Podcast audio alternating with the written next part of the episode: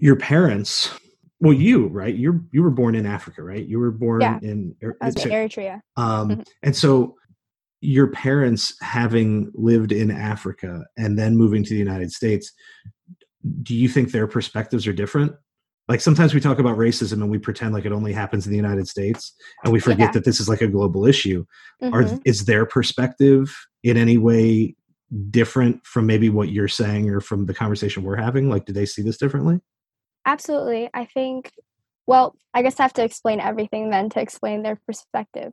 Well, yes, we were all originally born in Eritrea. First of all, I think that the first issue of not, you could call it racism, I suppose, but it was just more of like a nationalism issue would be between Eritrea and Ethiopia after the war. And that was something that my parents had faced like as Eritreans themselves. And then um, when I was born in 2001, and we were all Baha'is, by the way. So when I was born in 2001, that's when the government had officially like banned any practicing of our religion. So that was like their second, I suppose, like instance of um, discrimination when we were there. My dad actually served in the military in Eritrea for a bit because it's required of all citizens. He faced a lot of issues there because he did not believe in what he was fighting for. It was more of just a requirement for him. So when I was born, they decided like this is not a safe environment for us to raise our children anymore. So at that point, we had left. We went through Sudan, through Kenya, and then finally we went to Botswana. And to be quite honest, you don't see the same issues there that you see here. Obviously, like I was very young, but we really didn't know what racism was until we got here.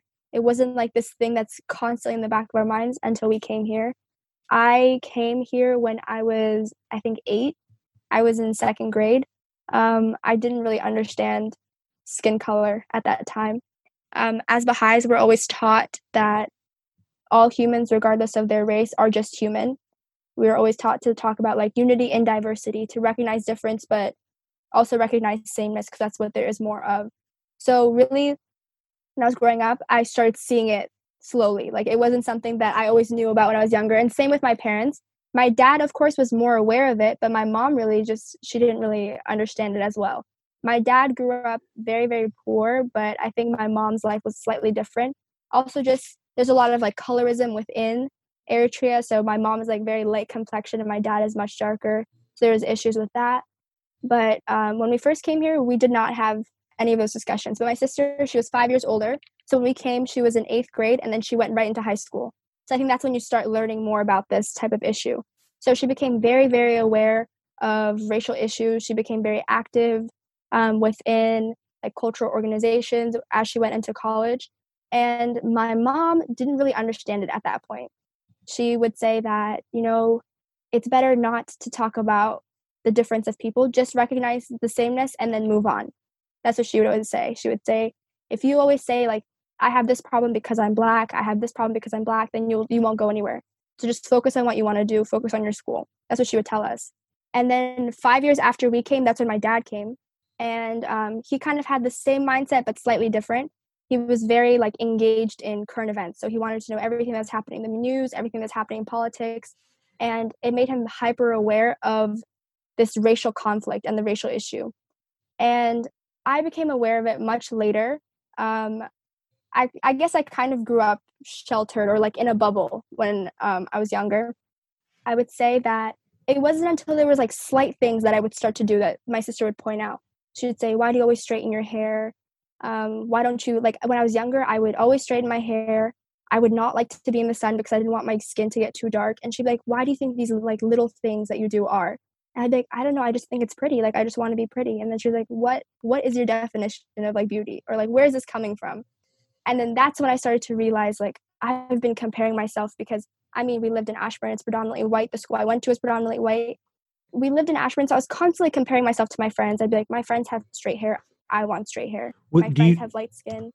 was that was that sorry to interrupt was that a passive thing like at some point did someone intentionally or unintentionally indicate to you that these are the things we need to have or the ways you need to look to be beautiful or was it just sort of observational and you just sort of absorbed it like how much of this was active versus a passive thing I mean, in second grade, when like this was like the first time I was straight out of Africa going to school, I used to do like pigtails and like braid my hair and stuff. I never really put heat in it. And then as we grew older, I would just notice it. Like everyone's hair was different than mine. So then I would start to change it. And okay. so I just continued this until middle school. And that's when like so my sister, she had like this conversation with me and I became very aware. I was like, why am I doing everything like this? And I think sometimes we think of racism as like a very in your face type of thing, but it's also very passive in that you start to do these things or you start to change who you are without even realizing it, like I did.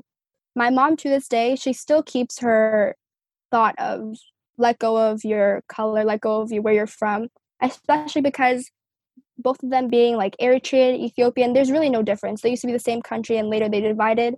So um, they say like where you're from, it doesn't matter. And they both believe that. Even myself, I believe that as well. I think that having a piece of paper telling you where you're from doesn't do anything for you. But there's other people who don't. For example, other Eritreans will be very offended if you say like, "Oh, are you from Ethiopia?" But for us, we're like, "Oh yeah, sure." Like it doesn't matter. Right. Especially my sister and I, as we got older, and we were much more exposed than our parents because we were still in the school system to all of these types of things we became very aware of racism and we had a very strong opinion on it especially my sister she studied sociology in college and it like very much affected her perception. And my dad became very aware as well. I think sometimes as like africans you start to think oh we were different from like black americans. But you realize that when you come here the color is the same. Nobody knows where you're from. It doesn't matter if you see a black it, person you won't know oh they're not from america well, they're whatever well you know and when we do when we do the race like the quote unquote race lesson in class and i do like the quiz where i ask everyone like who's best at who's worst at you know and basically set everyone up to write down terrible answers one of the first things then we have to clarify is like what are the races because everybody right. writes down african american and i have to make the point like that's fine and it's it's obviously an acceptable term but that technically doesn't refer to a race because your race doesn't right. change based on the country you live in you know and mm-hmm I don't know if I reference this in class. It comes up sometimes. There's um, a Peter. Tosh, I love Peter Tosh, and it's a Peter Tosh song, you know, and he's Jamaican, and and it's very catchy too, which helps. But I always have to be careful, like where you know where I play the song or let myself sing along. But it's no matter where you come from, as long as you're a black man, you're an African, and that's the chorus of the song. And it's you know mm-hmm. late '70s. They're fighting apartheid in South Africa, and he's pushing for unity within the race, regardless of nationality. And I I that always sticks in the back of my head in a conversation like this because like it's not always the exact same thing. But if you're just walking down the street and our concern is racism, then it has mm-hmm. more to do with what you look like than where you actually came from, right? Exactly. And so, but you have to remember that that person maybe had a different experience. But so you're saying like you're like in some ways the experience isn't different, but then in some ways you do think about it differently, right? We do. Um, but now it's kind of starting to find like its middle ground between myself, my sister, and my parents. Because I think that the more, especially my mom, the more that she's exposed to media and seeing like what is happening to black people in America, she's starting to realize that it doesn't matter. You can't just pretend like race is not a thing anymore because it's so integral to everything that we do in society. And especially recently, because we've all been at home, we've been having a lot of these discussions, and we um, we were watching the news about the murder of George Floyd. And then at that point, she was just so heartbroken. Like, how could we, like, pretend, you know, that we're something different or that, you know, we're expected to be treated the same because that's how, like, we were raised ourselves. There's, we've never been raised to be, like, afraid or to think that we're less than someone. So that's how we always came into situations. But now we're starting to realize that this country has broken down so many um, African Americans to believe that but i suppose coming from somewhere else has caused us to um, develop that foundation differently which could be what makes us different in terms of perception. Everybody approaches these conversations differently. Everybody experiences these things differently. Um, i mean i had a student in class this year who is from um, i won't be too specific but from somewhere in the caribbean and she's black. I don't i don't know her family makeup but she's very light skinned but she had like some of the best input in class discussions because she's doing this as a black person but mm-hmm. also as a very light skinned black person. And so in certain ways like she pointed out how her treatment from other black people is sometimes a little bit different. And then coming from uh, like a us territory like i'm american but people in the mainland united states don't think of me like i'm an american. And like she had like i mm-hmm. mean I go back and forth. It's another like I love the concept of intersectionality until people start talking about it too precisely, and then I start thinking like you know I don't know. I just feel like sometimes we we get too picky, but like she yeah. was she was sitting at like the intersection of a lot of different things, and it was like it was great. I and and I I hope that she felt good in those conversations because she had great input, but like her ability to point out the difference between the nationality issue versus you know the race issue versus the rest was great and that's why i think the, the discussion part is important because as much as i can assign a book that might be good there's only so much I can bring to the table in terms of the discussion itself, you know?